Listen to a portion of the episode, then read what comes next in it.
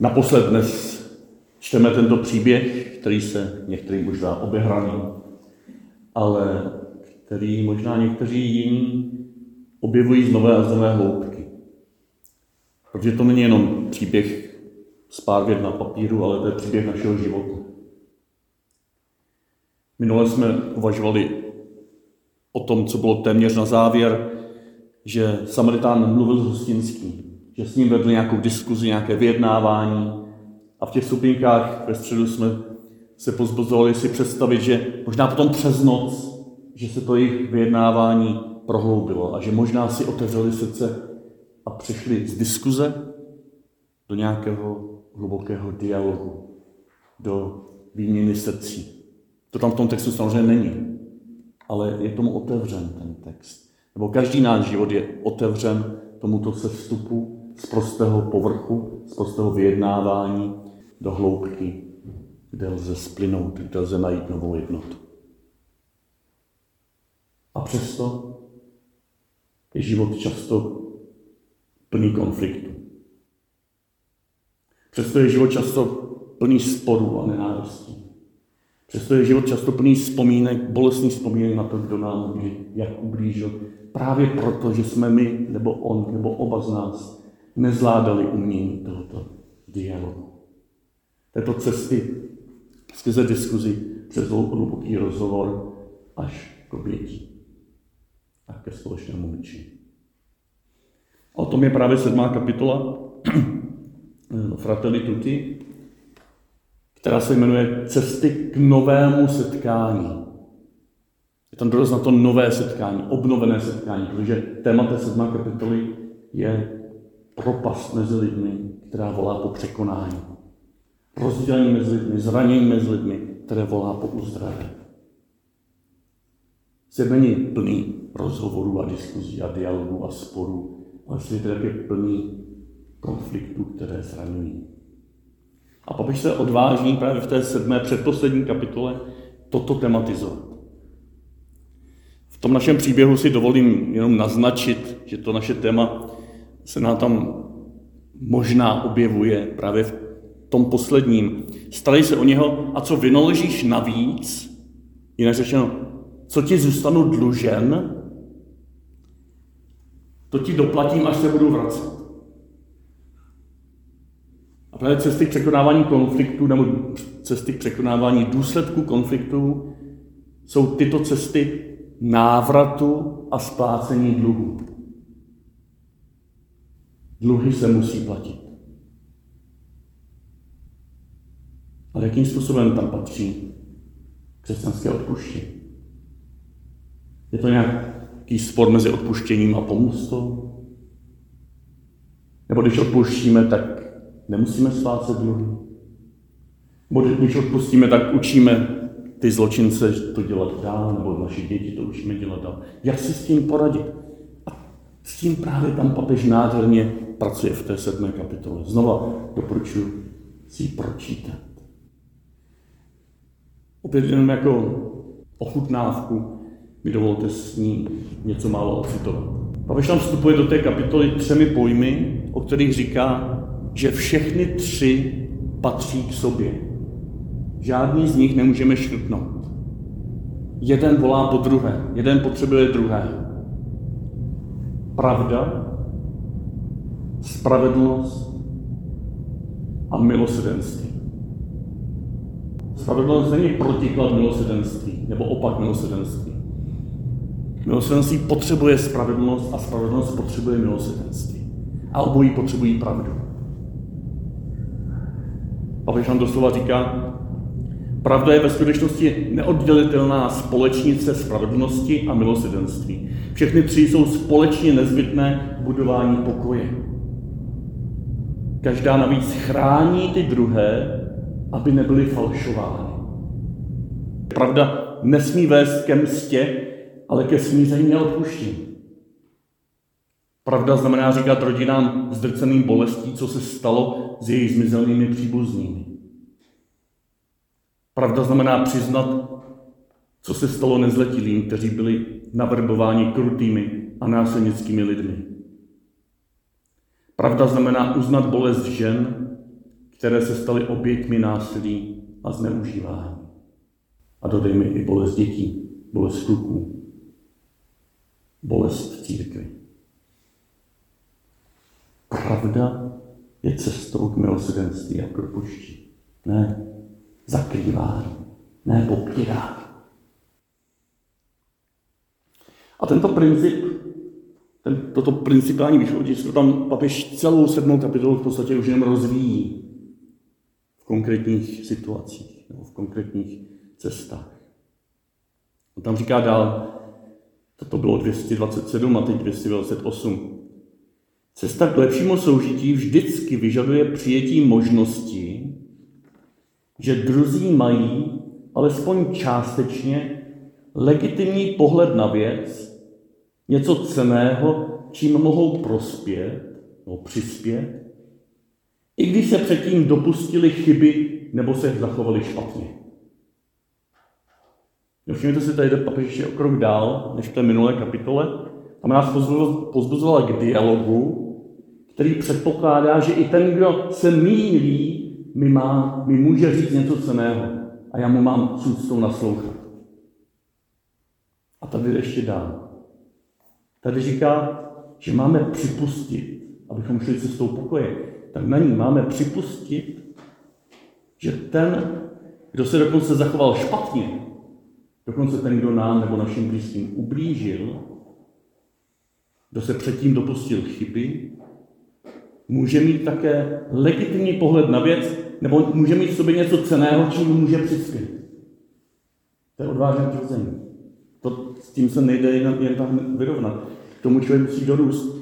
A tím neříká ale, že to, co ten člověk dělal, bylo dobře. Tak křesťanský pole, že vždycky je ano, ale i ne buď a nebo. Já v něm vidím velké špatnosti, které dělal, nebo na něm vidím, ale zároveň se snažím vyčíst, co on mi také může říct. Já bych to řekl, z čeho vyplývá ten jeho křik po spravedlnosti, kterou oblétl do násilí, které nakonec ubližovalo. Kde pramení to jeho zoufalství? A tomu máme naslouchat. Při cestě pokoje a smíření se tomu nemůžeme vyhnout. Jenom připomenu, když to budete číst. Papiš se pohybuje na celospolečenské rovině. Ale ty principy a ty příklady, ty platí i pro naše osobní vztahy. Pro rodinné vztahy. Jsou úplně stejné principy. A naopak. To, co platí v osobních vztazích, platí i v těch celospolečenských. Tak to je první, první pozbuzení. Vidět i ve zločincích někoho, kdo mě má co říct. A pojďme dál. Přeskočím pár odstavců a v 233. papež už ukazuje pozitivní cesty, jakými způsoby směřovat k tomuto pokoji, k tomuto smíření, k tomuto překonání příkopu. A říká, obnovu setkávání, Podporování sociálního přátelství nevyžaduje jen zbližování skupin, které se v nějakém nepokojném dějiném období od sebe sociálně vzdálily, ale také obnovu setkávání s těmi nejzaostalejšími a nejzranitelnějšími oblastmi ve společnosti. To je jeho refren.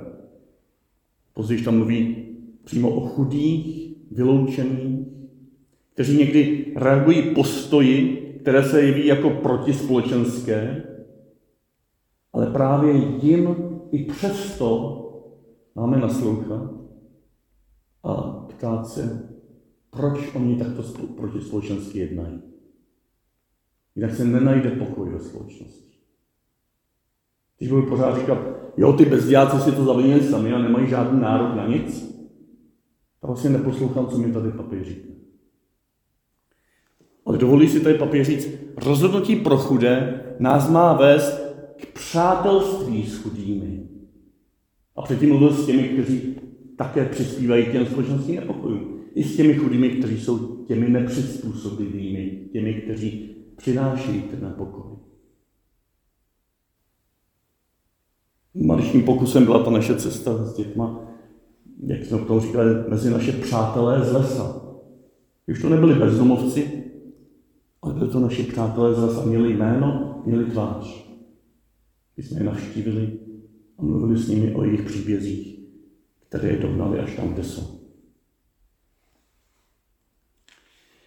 A třetí velké téma potom mi dovolte ještě zmínit, papež mluví o odpuštění. Odpuštění a z takového pohledu, který je velmi, který je velmi cený a nezbytný. On předpokládá možná takové ty běžné rady, jak vrůstat do odpuštění, jak se vžívat do těch, co mě ublížili, jak hledat ne omluvy pro jejich jednání, ale hledat pochopení, že oni sami třeba prožili nějaké ublížení.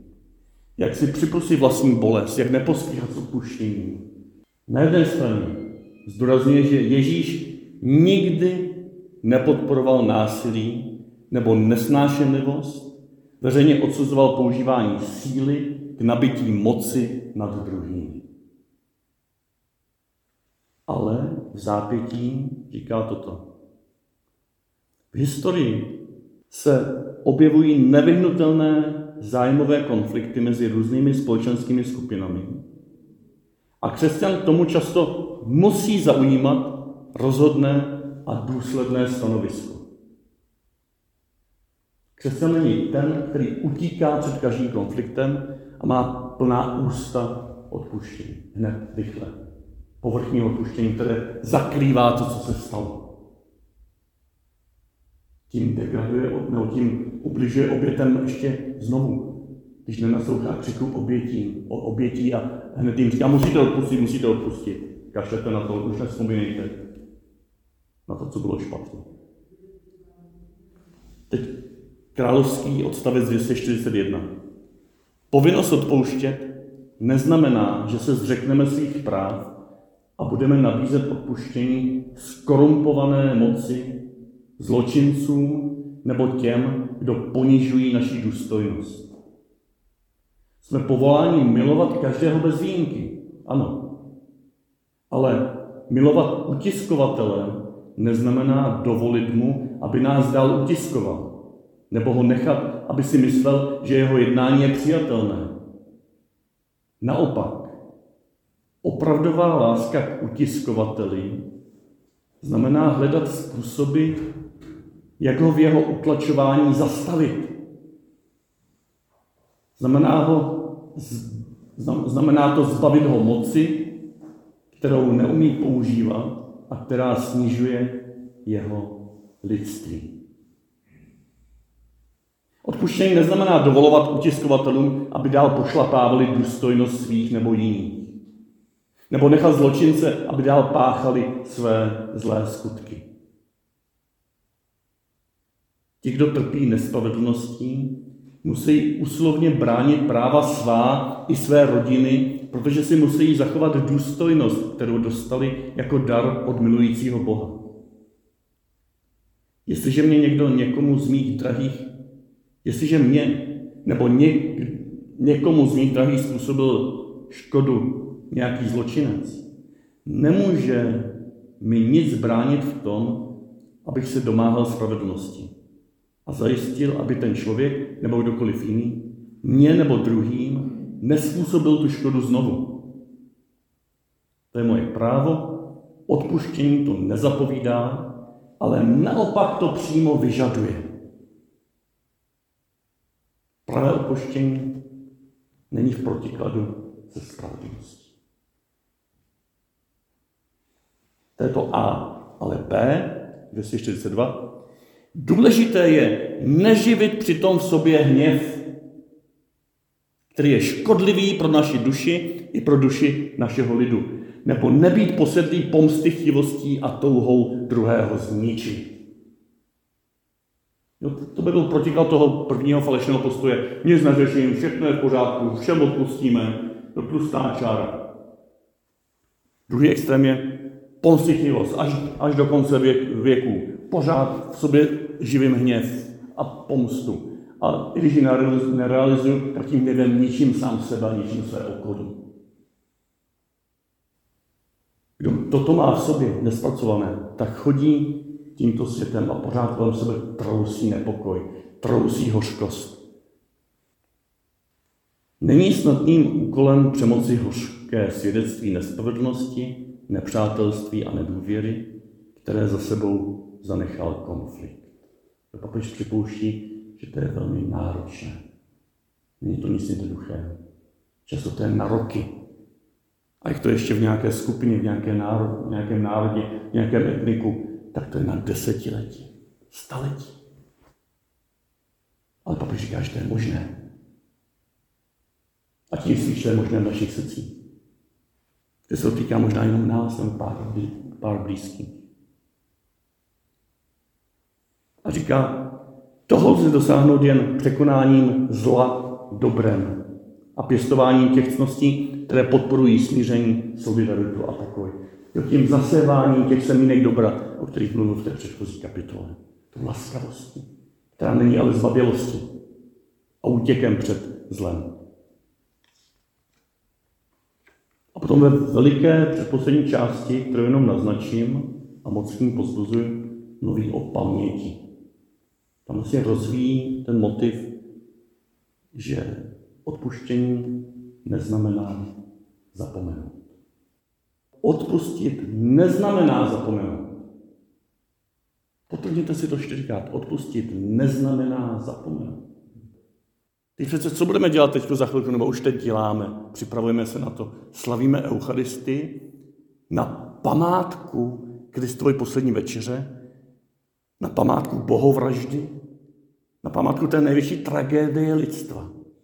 My si to znovu a znovu připomínáme, my to nechceme zapomenout a přesto to je pramenem té nejhlubší milosti, odpuštění, vzkříšení života.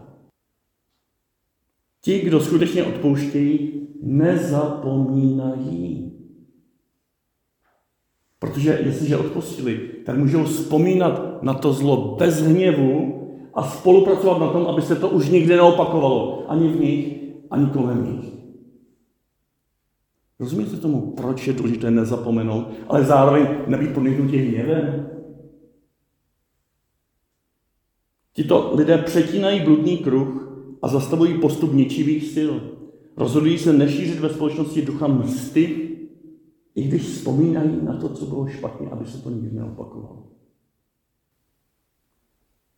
A na závěr se papež modlí, protože tato cesta nelze jí absolvovat vlastních sil. Prosím Boha, aby připravil naše srdce k setkání s našimi bratřími a sestrami, abychom mohli překonat rozdíly v politickém myšlení, v jazyce, kultuře a náboženství. Někdy je daná ta milost, že dokonce ten, kdo byl poškozen jako oběť, se může setkat s pachatelem a s tím pachatelem v pokoji a vzájemném naslouchání mluvit o tom, co se mu dělo, že nezapomínat a usnadnit tomu pachateli cestu pokání. Pater Martinek, Salesián z Teplic, má nádherné svědectví o tom, jak se jim Salesiánům podařilo zprostředkovat setkání jedné oběti sexuálního zneužívání s bývalým knězem, s pachatelem tohoto zneužívání.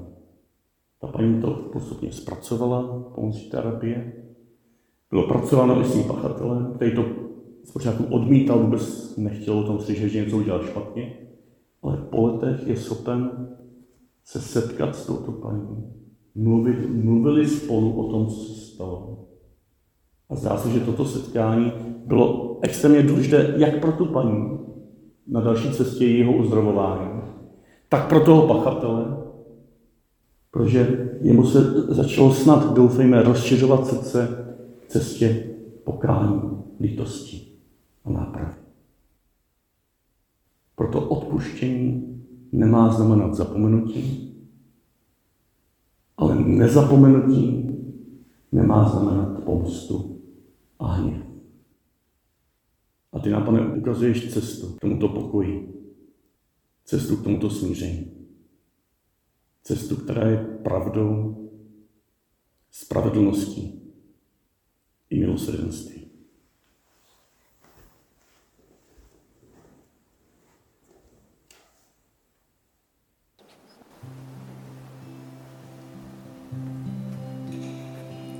Иди, апостви касаїці, іди, а повзбузуй знавене, іди, а посилуй у плен.